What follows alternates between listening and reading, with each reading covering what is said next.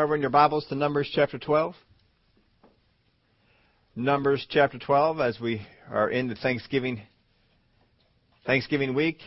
In the regions of Mexico, there are hot springs and there are cold springs, and sometimes they are found side by side.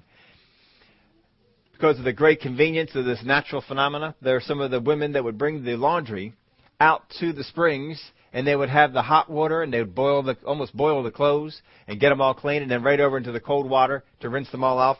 And they thought this was great, and some people saw them doing all this, and they said, boy, they must be thinking that Mother Nature is just the most generous thing in the world, to be giving them an unlimited amount of hot water, an unlimited amount of cold water. And he said, no, senor. There is much grumbling because she does not supply soap. It is easy for us to look at what we don't have, and not as easy for us to look at what we do. We looked the last couple of weeks at the things that cause us to have something against other people. As the Word of God put it in the wording that Mark used, have anything against anyone. We want to fix the cause for this, and we said that there were three causes that bring this about. The first one was pride, the root of which is a quality or ability not recognized or utilized properly by others. I feel that I have a quality or ability that's not being utilized or recognized properly by others. It comes against the godly character of, everybody remember? Humility. I don't forgive because of a distorted view of value and importance. I think myself to be more valuable and more important.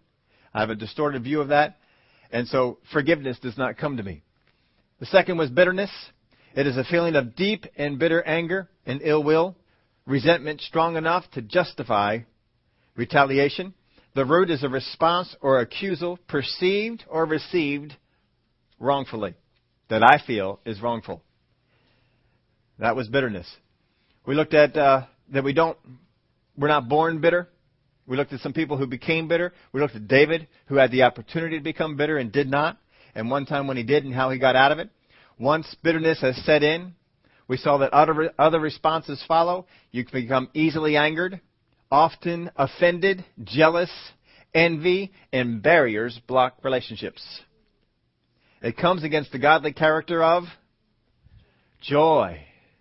Because when you're bitter, you are not full of joy. It is quite the opposite. I don't forgive because of a selfish view of the situation. And so now we want to get into our third cause.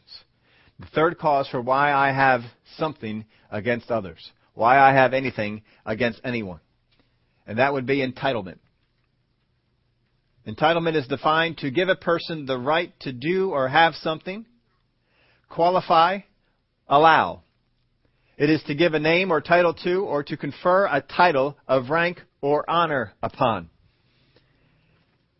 Entitlement is something denied that I have earned or deserved. This is the root of this. It's something denied that I have earned or deserved. People who fall into this mentality and have something against others feel that they have been denied something. It can be money, it can be honor, it can be positions, it can be all kinds of stuff, but it's something denied that I feel I have earned or deserve. And if I fall into this, it is a cause of why people have something against another. Because I'm entitled to that, and someone didn't give it to me. Somebody didn't grant it to me. Somebody didn't bring that over to me. How many of you have all seen some people who feel they are entitled to be called by a certain title? And if you don't call them by that title, then what happens? I am entitled to that. And there's an attitude that sets in. And now they have something against you because you didn't use that title. Some people feel like, the whole Occupy Wall Street thing, everybody feels like they're entitled to other people's money. And if you don't give me that money, then I'm going to protest in the street. I'm going to make a mess of things. I'm going to block businesses and do all sorts of stuff. I feel I am entitled to something. So our three things were pride, bitterness, and entitlement. Pride, bitterness, and entitlement. Pride, I'm looking at who I am. Look at me. Bitterness, I'm looking at what you did. And entitlement, I'm looking at what I get. I should get to have this. Who I am, what you did, and what I get. These are things that cause us to have something against another, which stand in the way of our prayers being answered, as Mark laid it out for us in chapter 11, 25 and 26. Something denied that I have earned or deserved. We may not have come to this knowledge on our own. I put this in your outline because it's not something that everybody comes up with. Sometimes seeds are sown by others. How many have ever heard someone say this to you? They shouldn't treat you that way. You deserve better than that. I do deserve better than that. They should pay you more. Haven't we heard those things? That's other people. What they're doing is they're sowing this thought in there. And maybe they even have a rightful reason to do so. But it's a thought that comes in. And if I pick up that mentality, it is a ground for having something against another. And what does Jesus say? That if we have anything against anyone, forgive them, so your heavenly Father will forgive you. We don't want anything blocking our prayers. We don't want anything hindering us. And so if I get into that thing where I am entitled to this, it's going to hinder me in the eyes of God. Let me tell you what. Who would you rather be blessing you? Your boss or God? It's no contest there, is it? So why don't we do the things that cause us to be blessed by God instead of the things that cause us to be blessed by people or look blessed? Seeds can be sown by others, and sometimes with intent. There are times that people sow seeds for the purpose of causing trouble. They don't even mean what they're saying. Well, you deserve better. They don't think that, but they want you to think that so that you start having some strife, some things coming in. Now, even though these seeds can be sown by others, the seeds, however the seeds come, they don't grow unless I water them. I got to water them. I got to do something with it. We got to get in there and we got to meditate on it and help these seeds to grow. There was a comic strip, Dennis the Menace, and Dennis and his friend. How many remember Joey? Dennis and Joey used to go around the neighborhood and just cause all sorts of trouble. It's amazing they haven't grown up. And they were leaving Mr. Wilson's house or Mrs. Wilson's house with their hands full of cookies. Dennis, you might remember, Dennis was not always the best neighbor to the Wilsons. Did not always treat them all that well and just did all sorts of stuff that Mr. Wilson used to get real frustrated at. So Joey said this in the comic strip. He said this to Dennis. I wonder what we did to deserve this. And Dennis answered, look, Joey, Mrs. Wilson gives us cookies not because we're nice, but because she's nice. Thank God we don't get what we deserve, right? Well, we're going to look at somebody who did this wrong. Because if you know how to do it wrong, a lot of times we can learn how to do it right. We'll look at how people did it right, too. But just like in the last one with bitterness, we looked at how it took somebody down. We're going to look at how it took some people down. And then we'll see how we can overcome it as well. But in Numbers chapter 12, verse 1, then Miriam and Aaron spoke against Moses because of the Ethiopian woman whom he had married, for he had married an Ethiopian woman. So they said, has the Lord indeed spoken only through Moses? Has he not spoken through us also? And the Lord heard it. Now, these two verses have volumes of material in them. So they came and they spoke against Moses. Can you tell from what they said about Moses that Miriam and Aaron had something against Moses? So they qualify as having anything against anyone because they had something against Moses. So they say this, has the Lord. Now, does that sound familiar? Anybody remember where that came from before? The serpent said that, didn't he? Has the Lord really said? Now, we told you seeds are not always sown by yourself Other people can come along, and so either the enemy came along or someone came along and sowed this seed. Maybe one of the congregation of the children of Israel came and says, how come Moses is always the one hearing from God? Doesn't he speak to you? And they may have gone away and thought on that for a while. Well, God does talk to us. How come it's always Moses? So they said, has the Lord, we're questioning, has the Lord really done? Is this really what the Lord has done? Has the Lord indeed spoken only through Moses? Has the Lord, so you can get kind of an idea of what's going on here. Somebody has come along and stirred up some trouble. Either the enemy, Satan, or people came along and stirred up some trouble. Now I want you to concentrate on this one word. It might not look like a whole lot, but it actually is. Has the Lord indeed spoken only through Moses? Now, I had to drop some of these things out of your outline. If you want to write them in, you can go ahead. But I wrote in here only and also. If you want to write down what I wrote about these words, you can feel free to do so. Only. I looked this up in the dictionary because sometimes it's just fun to do that. And since I don't have to pull out an actual dictionary to do it, it's even easier and more fun. Here's what it says. Alone, solely, exclusively. Only means alone, solely, or exclusively. So what we're looking at is, they're asking this question. Has the Lord spoken only, exclusively, solely, Moses alone by himself?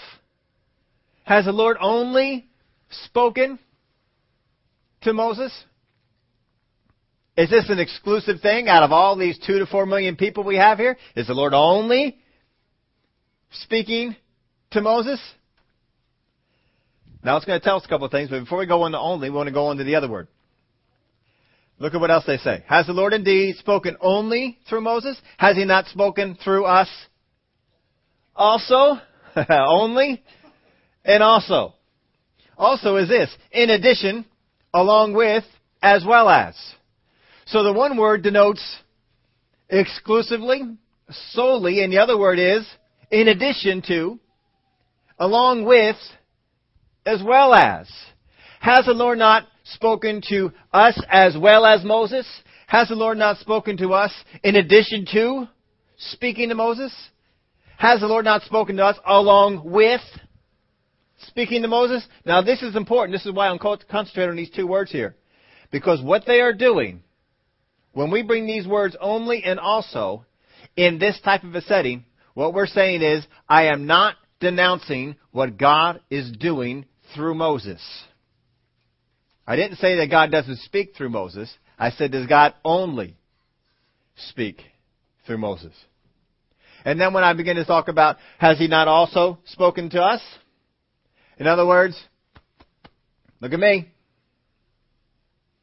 Look at me. I don't discount what else is going on, but it seems others are discounting what is going on through me. Now, here's a real important one. This is why this one is number 3. It is difficult to get into this third arena, and I missed a word out there, without, put the word out in there if you would for me, without having passed through at least one of the first two. It is difficult to get into this third arena of entitlement without having passed through at least one of the first two. When you hear Miriam and Aaron saying, has the Lord only spoken through Moses? Has he not also spoken to us? Do you not hear some pride? I have abilities and are not being recognized. Do you hear some bitterness? You see, you get into entitlement, and the bitterness and the pride have already plowed the ground and gotten you ready. But of the 3, I told you we were progressive in this. We did the easy one first, pride. We did the next hardest one second, which was bitterness. This is the tough one. This is the tough one because it is the hardest to get into and the most difficult to get out of. People do not wake up one day and have an entitlement mentality. It grows. And once it has grown on you, it is very hard to get it off. Not impossible. Thank God the Word of God does say, all things are possible to him who believes. You can get rid of it, but you got to get rid of those other things too, because it will hold you back. So Miriam and Aaron feel that they are entitled to be recognized for their spokesman ability as well, that God speaks to them. They feel they are entitled to it as much as Moses is, because God does not speak to him only. He speaks to us also. Now here's the thing. Then Miriam and Aaron, verse 1, spoke against Moses because he was always talking. Because he was always saying, thus saith the Lord. Because he was always the one in front of the congregation. Doesn't it seem odd to you that they did all this because they spoke against Moses because of the Ethiopian woman, but the thing they bring out is that God speaks to us too? I don't know about you, but that seems a little disconnected. So you have to meditate on this a little bit. Now, y'all know that this is the first interracial marriage in the Word of God, because they're being her from being from Ethiopia and Moses being from where he was. Their skin color was different and their race is different. God is not against people getting married to different races. He's against people getting married who serve different gods. Now, there's all kinds of things they could have had a problem with if they were religious people, because religious people sometimes have a problem with interracial marriages, don't they? The Bible doesn't, but some people do. Another thing they could do is Moses was married before. In fact, had children. They may, if you're a religious person, you can get upset because he either got divorced or did not get divorced and remarried. Whichever way you want to go, you got something you can get upset at if you're a religious person. So this wife thing brought some problems in on here. But it wasn't the problem. The problem was, this had been going on for a while. And people have been saying to Aaron and Miriam, doesn't God talk to you? Or the enemy was sowing those seeds in them, or they somehow came up with the thought themselves, yeah, God speaks to us. God speaks to us. And then they see Moses do this, and they spoke against him because this can prove our point. Obviously, he's not that godly. Look at this wife situation. And whatever it was that gave them problems, I have to think that somehow the race had something to do with it, because the thing that they're stressed is, she's an Ethiopian woman. It's said twice in the same verse. I think they're trying to get a point across. This must have been the problem. The Bible is not saying it should have been a problem. It is saying it is a problem for Miriam and Aaron. And if anything, God says, by the way God shows up on this thing, he's saying, this is not a problem for me. I don't know why it is for you. If God don't have a problem with it, what in the world do we have a problem with for?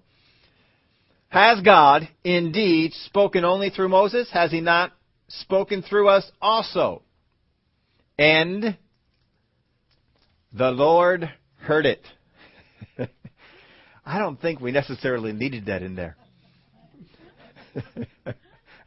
I think most of us are pretty clear that God heard it. But it is made note about that God heard it. And God's responses are incredible. And sometimes we read over them so fast we miss what he's really getting into here. But so the reason for it is the stated reason is the new wife. So what does this have to do with whom God speaks to? It may not have a whole lot, or maybe they're trying to use it as evidence that he's not hearing from God because this is not God's purpose for him to marry her, for whatever reason. I don't know. That's the best I can do to try and draw this thing together, but it seemed like it was, as the phrase goes, the straw that broke the camel's back. This one seemed to have just pushed him over the edge. Verse 3. Now the man Moses was very humble, more than all men who were on the face of the earth. Who is writing this book? Moses is writing this book. Now the man Moses was very humble, more than all men who were on the face of the earth. If humility is defined by the way we define it, Moses is not the most humble man on the earth. Is he? Because you cannot write about it. My dad used to go around and talk about, one of the books he wrote, The Seven Most Humble Men in the World, and How I Met the Other Six. humility and how I obtained it? Because in our mindset, you cannot declare that you are humble or else you are not humble, which is really kind of crazy because God wants us to be humble, right? But if you know you're humble, then you're not humble. So how are you supposed to become humble when if you know that you are humble, you are now no longer humble? You got to go back and work on it. See, humility, the way we define it, is not the way God defines it. But Moses is the definition of humility. You want to find out what humility is? Look at Moses. We're not on humility right now. We were. This is where we would be looking.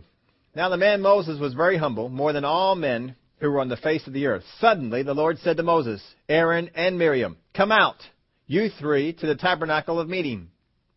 So the three came out.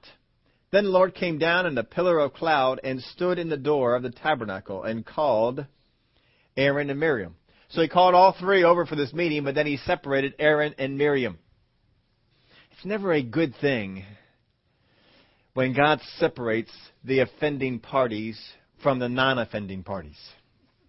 Just take note of that in the Word of God, that whenever God says, all right, we need to separate, you guys go over here and you guys go over here. If you're in the bad party, it's not going to be good.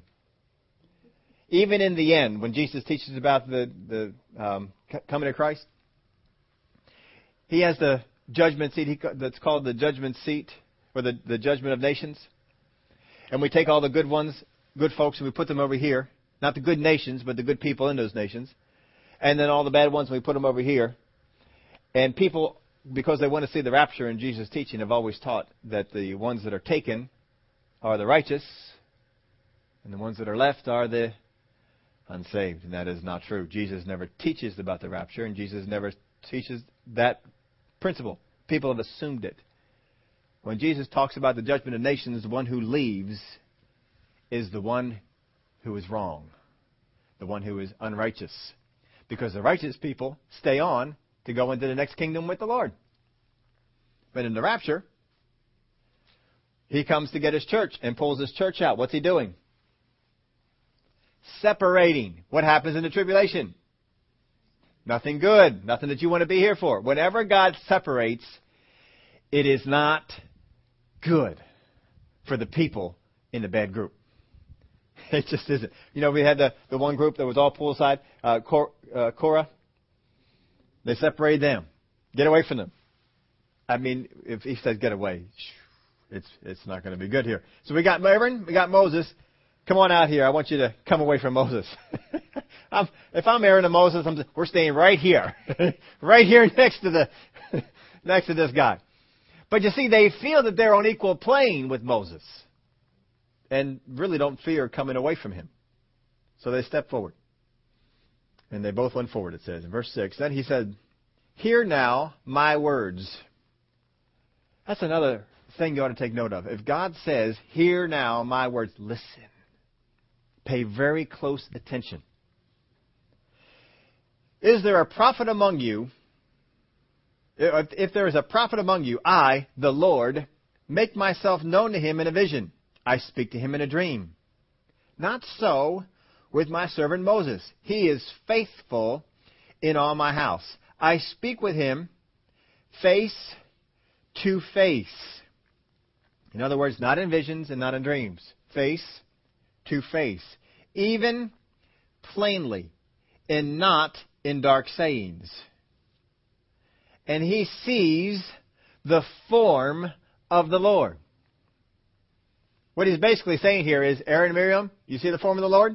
Do I speak to you this way? Are we on a face-to-face? Mm-mm. Here is a real key one. I speak with him face-to-face, evenly, plainly, and not in dark sayings. And he sees the form of the Lord. Now watch this. Why then were you not afraid to speak against my servant Moses? I thought God was all about getting rid of fear. Why were you not afraid? Is he telling these people that they should have been afraid? What keeps you from playing with rattlesnakes? The fear of getting bit in the poison, right? That keeps us from doing that. What keeps you from playing in the middle of I-76? The fear of the drivers that are on that road. Right? What keeps you from jumping off the Empire State Building? Are there not certain things that we are afraid of that kind of keep us in the right area? That kind of guide us in it when we were growing up? Were there not certain activities we did not do because of fear of mom and dad? Were there not certain things you didn't do in school for fear of the teachers and coming home to mom and dad? And there are other activities that certain ones of us don't do because of fear. But fear can keep us from good activities, and they can keep us from harmful ones because of the fear that is there. What he is saying is, how is it that your own common sense on the inside, your spiritual sense, did not kick in when you spoke against the one that I, the Lord, speak to face? How does that not register on the inside of you to be afraid? Think back to your high school days. How many of you can picture one particular person who is extremely dominant? Either because of their large size or something, they were the most dominant person in school. And if a person was their buddy, did you not treat them with the same hands-off mentality as the big bully? Because you knew if I came against this person, what did you also come against? The big bully. He was coming against you if you picked on his buddy. And so, no, leave him alone. Why? You can take it. No, leave him alone. You don't know. Leave him alone. It is fear of that other one coming out. And so you stay out of that. What he is saying is, do you not understand that I have a closer relationship with Moses than anyone in all the past history here? Did I speak to him face to face? There's no one else I can do this with. And you want to speak against him. That means the only way you do that is if you lose respect for the one that he is buddied up with. Because you would not abuse the friend of the bully unless you became bold enough on the inside to say, I can take him. And I'm tired of putting up with this little guy over here is doing all the time because he thinks he's got this big bully behind him. So I'm done with it. I am willing now to take on the bully, and I'm going to take on this one too. You have to lose some respect for the one who's doing the protecting. Somehow, Miriam and Aaron came into this position where they began to think we are entitled to some of the same perks that Moses has. We feel that God has withheld them, Moses has withheld them, and now we've had enough of it. And we're going to speak out against this thing. We're going to speak out against Moses. And God showed up, like the bully would show up, to defend his buddy, his friend. And he says, come on outside. Let's have a discussion. How is it that you were not afraid to speak against my servant Moses? How is it? God is shocked at this. How is it that you were not afraid? You should have known me. You should have known him. You should have known what's going on. That knowledge should bring about a fear. And it did not bring about a fear for you to do this thing. That's why the knowledge of God, when we grow up in the things of His Word, and how many of y'all know when we're young in the faith, we have, well, don't do this, and do this, and don't do this, and do this, and don't do this, and do this. But eventually we start growing up and we learn some things. And we find out why we don't do that. We have a respect for those things. God wants us to have a respect.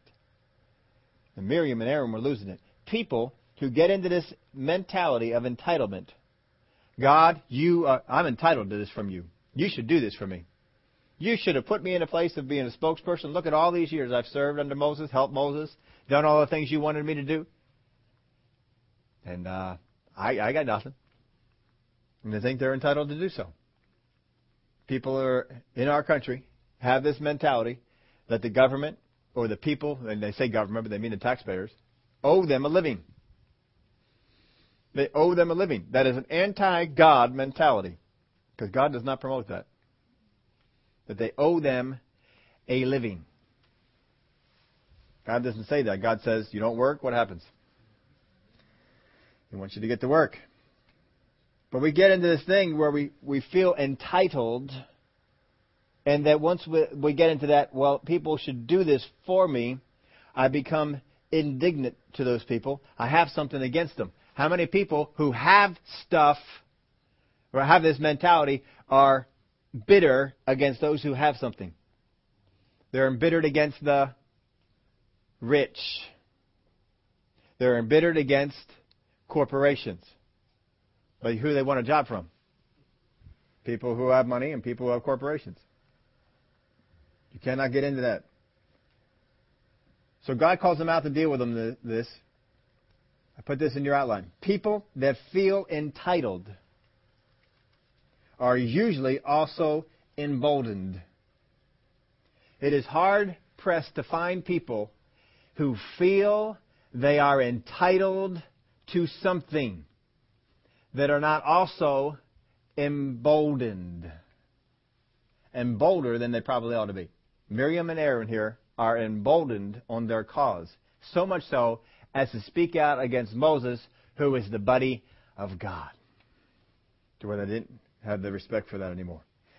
How many of y'all know people who have an entitlement mentality that society owes them a living? They just want to sit at home and do nothing and collect a check. If that same person had someone break into their house and steal everything out of their house, what would their first call be? The police. Why? Somebody stole my stuff. But they want other people to steal from other folks and give it to them. But then, once they have it, what do they want to do? It's mine. It's my stuff. That is a wrong mentality. It is anti-God, and it's sneaking more and more into our country. We cannot have it. People did not. When we founded this country, you go back into the World War I era, World War II, people did not have this mentality. But now they're starting to get this thing, well, everybody owes me a living. No, they don't. Go out there and get a job. Well, I should have the right to have a good job. No. You have a right to go out there and find a job. You have a right to make yourself a better person. You have a right to go out there and get trained up for the job that you want to do. And then when you get there, work hard to keep that job. We're getting the wrong thing. What we have the right to do. And when the cloud departed from above the tabernacle, suddenly Miriam became leprous as white as snow. Then Aaron turned toward Miriam, and there she was, a leper. So Aaron said to Moses, "O my Lord, please do not lay this sin on us, in which we have done foolishly, in which we have sinned." See, now they woke up. Oh man, we are on the wrong side. This is not the side we're supposed to be. Oh man, we did the wrong thing. At least they wised up. Because some people they get into this mentality, you try and help them out, and no, they don't want to hear it. They at least wised up. But I want to tell you that Miriam obviously was worse off than Aaron. Right? Because she was a woman. I mean, you look at it right there. It's right there in your story. Miriam got leprosy. What did Aaron get? What did he get? Nothing. Because he's a man. Good, you're laughing. That's not what it is at all. The only thing that kept Aaron from getting the same leprosy as Miriam was the high priest clothing that he wore. It's the only thing that kept him from it. And you will notice that later on, when Aaron's time to die, you know what they do first? They take off his high priest clothing, and the man is dead very shortly. That high priest clothing protected him. Wouldn't you like to have one of those? Well, you do. Because God has made us all priests. You operate in the same role that the high priest did before. Because you have the high priestly robe of Jesus. And that robe keeps you safe. Same way he kept Aaron safe. Did Aaron deserve to be safe? No, he realizes this too, because he's saying, don't hold this on us. What do you mean us? She's the only one who's sick. You're not sick, only her. He had to realize the only thing that's keeping me alive right now, or keeping me from getting this leprosy, is that priest thing. Because you couldn't put that on there and him be a high priest. So God spared him from that. But he knew it should be what's on her, it should be on me. And that's why he said, don't lay this sin on us, in which we have done foolishly. To his credit, he didn't try and put any more of this on Miriam. In which we have sinned. He's got that part of it down. Please do not let her be as one dead. Now he's interceding, because now we're getting to the part that, all right, she's got it, I don't. He's interceding. Please do not let her be as one dead. Now, who's he speaking to? Moses. Isn't this neat? The one he was speaking against, he's now coming to for help. Please do not let her be as one dead whose flesh is half consumed when he comes out of his mother's womb. So Moses cried out to the Lord saying, please heal her. Oh God, I pray. Old Testament, not new. Moses cried out to the Lord saying, please heal her. Oh God, I pray. So Moses is out there praying for the ones who spoke against him just a short time ago. Does Moses have anything against anyone? Should he? Well, by our definition. I mean, if someone just rose up and spoke against you and did all those things, and to the point that it got God's attention. Understand, it wasn't just a little passing thing. This got God's attention, because the Word of God tells us that God, the Lord, heard them. And then He came down. This was not a little passing thing. This was something that God considered to be major. Wait a minute. You're speaking against my buddy? Let me tell you what. You want to take on Moses, you take it on me. You ready for that? And Miriam came out leprous. God says, man, I'm just getting started. Man, that's nothing. Her whole body's leprous. What do you think of that? Then the Lord said to Moses, if her father had but spit in her face, would she not be ashamed, or not be shamed 7 days? Let her be shut out of the camp 7 days, and afterward she may be received again. So Miriam was shut out of the camp 7 days, and the people did not journey till Miriam was brought in again. And afterward the people moved from Hazeroth and camped in the wilderness of Paran. So if you wanted this to be kind of secretive, God deals with just the three of us, it ain't anymore. We got a leprosy, she's got to be outside again. Why is Miriam out there?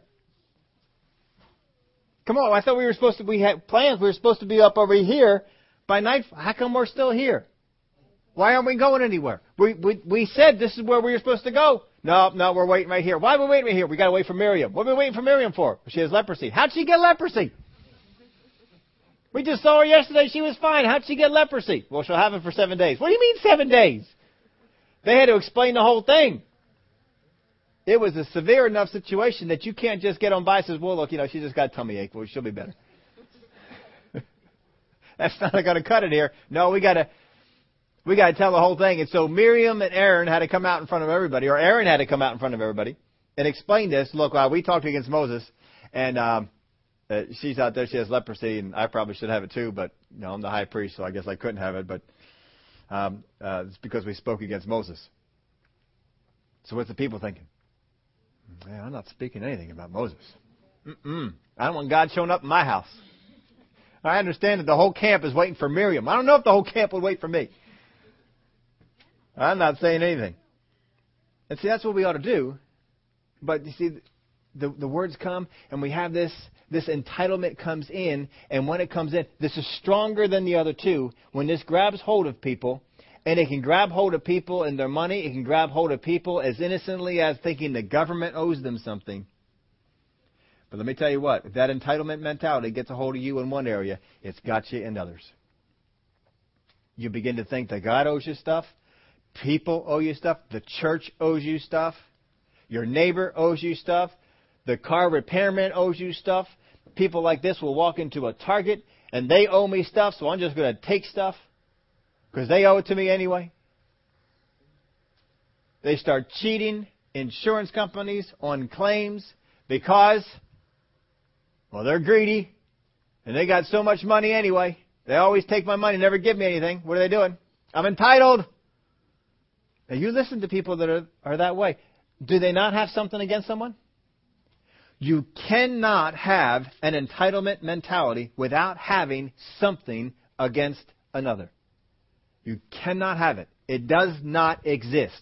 The only way that you can feel that you are entitled to a free education, that you are entitled to health care, that you are entitled to a job, that you are entitled to a car, that you are entitled to gas at a certain price. And the list can go on and on. The only way that survives is if you have something against another. Now, you're going to have to meditate on that and stew on that for a little bit, because you're thinking, no, that's not, I don't know, that's always right. It is. I've been meditating on this part for weeks. It is not possible to have an entitlement mentality and not have something against another. You cannot do it. You either think that God owes you something, people owe you something, your job, corporations, whatever the list is, somebody has done you wrong and they need to be held accountable. If you have let any of those things, and I'll tell you what, if you haven't turned off the news, then you are being bombarded with stuff to try and get you into that mentality that you are entitled. If you let that get in, because when they say you are entitled to this, they are telling you also the people that are keeping you from it. Don't let that in. If you let that in, you bring this in. If this comes in, you've already got bitterness. You've already got pride issues going on. One or the other is going on. To get to this spot, one of those others is going on. And you've missed it on Mark 11:26. You've missed it. And it's a big area. Jesus, every time he taught about hindrances to prayer, every time he taught on hindrances to prayer, he taught on this. This is the reason people's prayers are not working. Do not feel that the government owes you a thing. Do not feel that your neighbor owe you a thing. Be blessed by God, like God blessed the work of your hands, and what you do unto God. But what if somebody doesn't see? It doesn't matter if somebody doesn't see. Don't get that mentality. Don't let that in. That's the enemy. Remember how Aaron and Miriam started out? Has God only spoken to Moses? Come on, we're entitled to some of this too. I'm the high priest. This is Miriam. She's prophetess. Surely we're entitled to something. Now the downfall here, this comes against the godly quality. This is why this is so detrimental. Because when you get into this entitlement mentality, this comes against the godly quality of grace. Is there anything we have from God that does not come by grace? For we have been saved. It's by grace, isn't it? Through faith, by grace. And that not of ourselves. In other words, I'm not entitled to it. It is the gift of God, not of works. In other words, I'm not entitled to it. Lest anyone should boast. Why would I boast? Because I felt like I was entitled to it. It's by grace. If the enemy can get you into a place where you feel and you say, I should have that. I deserve that. I am entitled to that. He has pulled you out of grace, because you cannot bless anyone with a grace gift if they feel they deserve it. You cannot do it. It is no longer by faith. Anyone who gets into an entitlement mentality will fall short of the grace of God, because what they get, they feel they deserve. Thank God we do not get what we deserve. That's a good thing, because we deserve not things that are not so good. But the main quality, the main godly quality that this is coming against is grace. And when you go home, meditate on this, and I hope that you do. I hope you meditate on this aspect of it. Can I have an entitlement mentality and still walk in the grace of God? And now you'll see why it's such a bad thing. But how easy. Have you seen people? Surely no one here. But other people. Have you seen people who've got sucked in? I am entitled to this. This should be mine. And grace is gone in their life. The devil loves this, because if he can get you out of walking in grace. But there's a couple other qualities you're going to see that this comes against. When you get involved in this entitlement mentality, it even comes against mercy and thanksgiving. Now, you come against and take the mercy of God out of your life. What do you got? Folks, do you want to take the mercy of God out of your life? Do you want God to deal with a thing? All right, I'll tell you what. Let's just start all over again. How about if I just give you what you deserve? Now, see, somebody who's all wrapped up in this entitlement mentality will say, oh, yeah, all right, it's about time.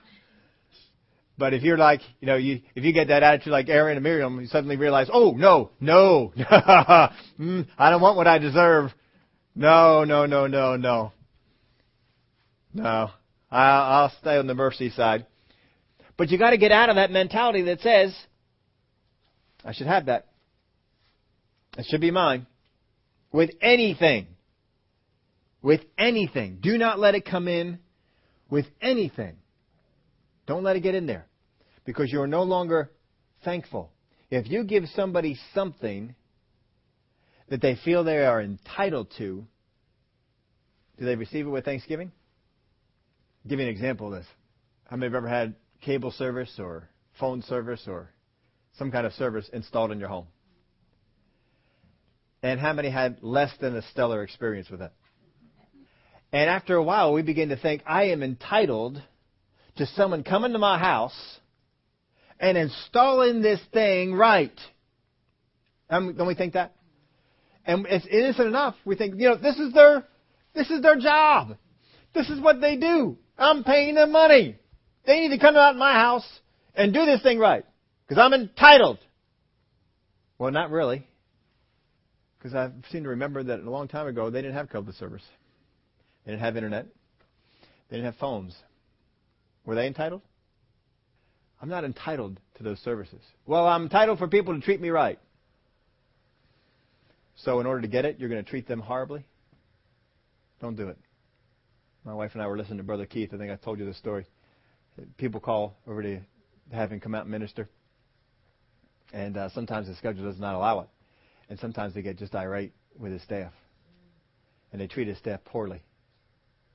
Speak harshly to his staff. And his comment was, you think that if I told you I couldn't make it, that I'll change my mind and change my schedule because you yell at my staff? But somehow we get into this mentality. We think that, no, it's not going to happen.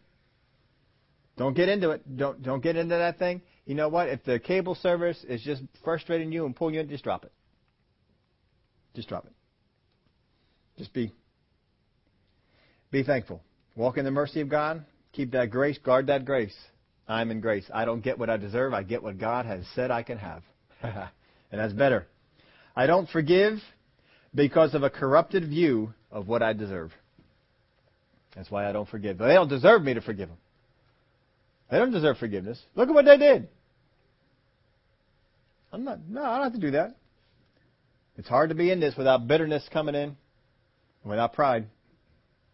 Alex Haley, the author of Roots, he had an unusual picture hanging in his office. He had a picture of a turtle that was on a fence post. A turtle on a fence post. And someone commented about that and said, that is a really unusual picture. Why do you have a picture of a fence post with a turtle on the top of it? He said, because it reminds me he didn't get there by himself. Folks, we didn't get where we are with God by ourselves. We had help with the Holy Spirit. We had help with God the Father. We had the mercy of God. We had the grace of God. We didn't get here by ourselves. Don't get angry. Don't get bitter. Don't get into a place where I feel like I deserve some things. Well, how do I foster these causes? I want you to, some of the things that we would think on to get these things. In the first area, in the area of pride, I think on those abilities not recognized or utilized properly by others. I'm meditating on that. I'm thinking about it. Boy, I got this talent. I got this ability. I got this skill. I got this knowledge. I got this whatever it is. And people are not taking advantage of that. Over at the job, I could be doing this, this, and this, and they're not taking advantage of what I could be doing. Any other area of bitterness? We have those responses directed towards me wrongfully. I am always thinking about those responses directed toward me wrongfully. I'm thinking about it all the time. I'm watering those seeds. In this area, I think about those things denied to me that I have earned or deserved. I'm thinking about them. I'm pondering them. I should have that. That should be in my spot. If you get into an area of entitlement, you are immediately pulled from the area of being thankful. You no longer see the mercy of God, and the grace of God is not abounding in you. How many times did Paul write, "May the grace of God abound toward you"? May the grace of God be with you. Can the grace of God be with us if we're always thinking, I deserve it? I'm entitled to that. That should be mine. Don't get into that. Guard against it. How do you guard against it? Don't think on these things. If people come and they sow thoughts like Miriam and Aaron had come in, think on this. You should be, God's speaking to you, you should be more in the front. What do you do with that? Well, maybe I should. No, put it away. Put it away. It don't matter. Just put it away. Put it aside. And just keep on going on. People are not holding you back. Stop buying into it that they are. People do not hold you back. You hold yourself back. No, but you don't know. No, wrong attitude. Be thankful for what you have. Because if you're always looking at what you don't have, you're not thankful for what you do. Be thankful for what you got. Don't be meditating on these wrong things. They're going to hold you back. This is the hardest area to get out of. It takes some doing to get into. It's hard to get out of. If you talk to someone who has fully embraced an entitlement mentality, as soon as you begin to point the problem out, they immediately draw up a wall and refuse to listen. Aaron and Miriam did not do that. Now they were rebuked by God. If they were rebuked by a prophet, maybe they don't quite do it as much, but they were rebuked by God. But to Aaron's credit, what do you say? All right, we missed it. We missed out. We're wrong. We're wrong. We shouldn't have done that. And he never says I. It's we.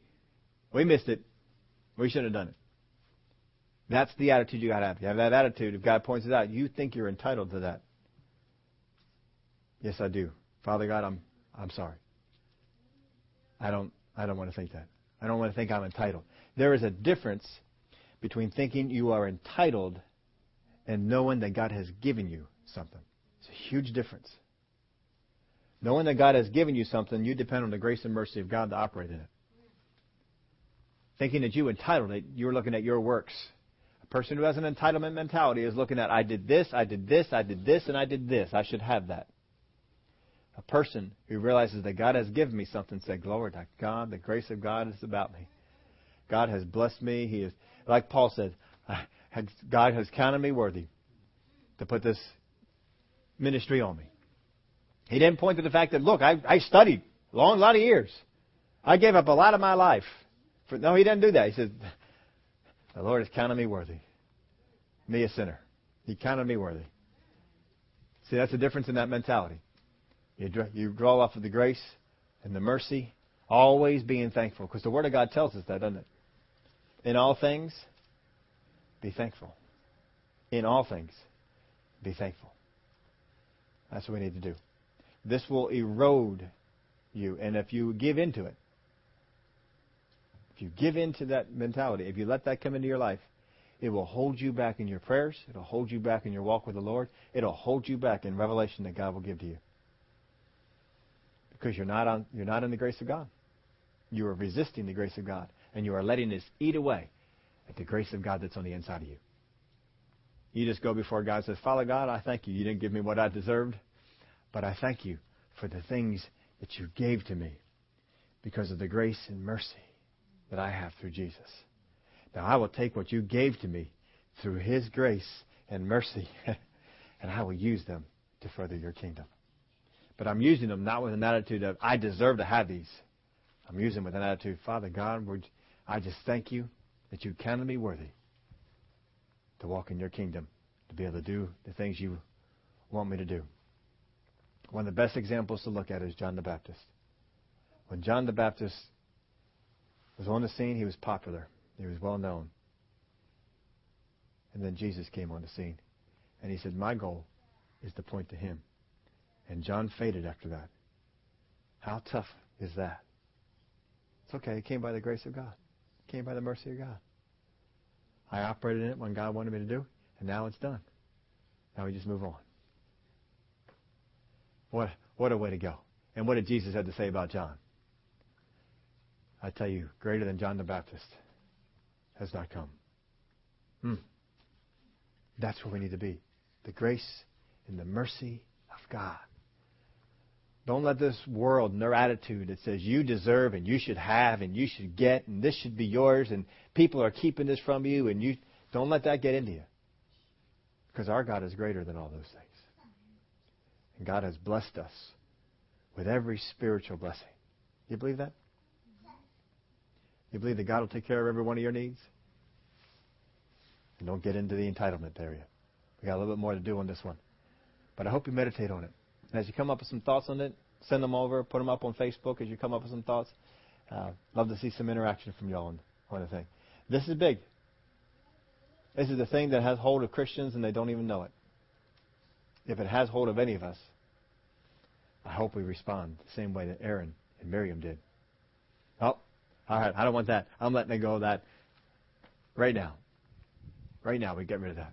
Would you all stand up with me? Father God, we thank you for your word. We thank you that we are guarded against the mentality of this world coming on us. You told the disciples, beware of the leaven of the Pharisees. Because that wrong teaching, that wrong expectation would corrupt the whole thing. And this is part of what they taught. This entitlement. They had hold of them.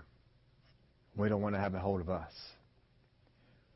If we have embraced this in any area, Father, I thank you that this week you'll be ministering to us and showing it to us, that we can drop it just as quick as Aaron and Miriam did. Just drop it. Get out, it's gone. I don't want that anymore at all. Hot potato, just drop it right out of our hands. And we'll pick up grace, mercy, walking in thanksgiving. We will not let those things be eroded by this worldly mentality. Because the goal of the enemy is to get us out of the grace of God, out of the mercy of God, and into the place of judgment. But outside of your grace and mercy, all there is judgment. Why would we want to be there? We want to stay in the grace and mercy side and be always thankful. If he can attack us in the area of thanksgiving, if he can attack us in the area where we're not as thankful for the things that we have, he can work this attitude into us. So, Father, I thank you that we won't let that happen. We'll do what your word said. Be thankful always. In all things, give thanks. Because you knew if we do that, we don't fall prey to this. We don't have anything against anyone. We thank you for it.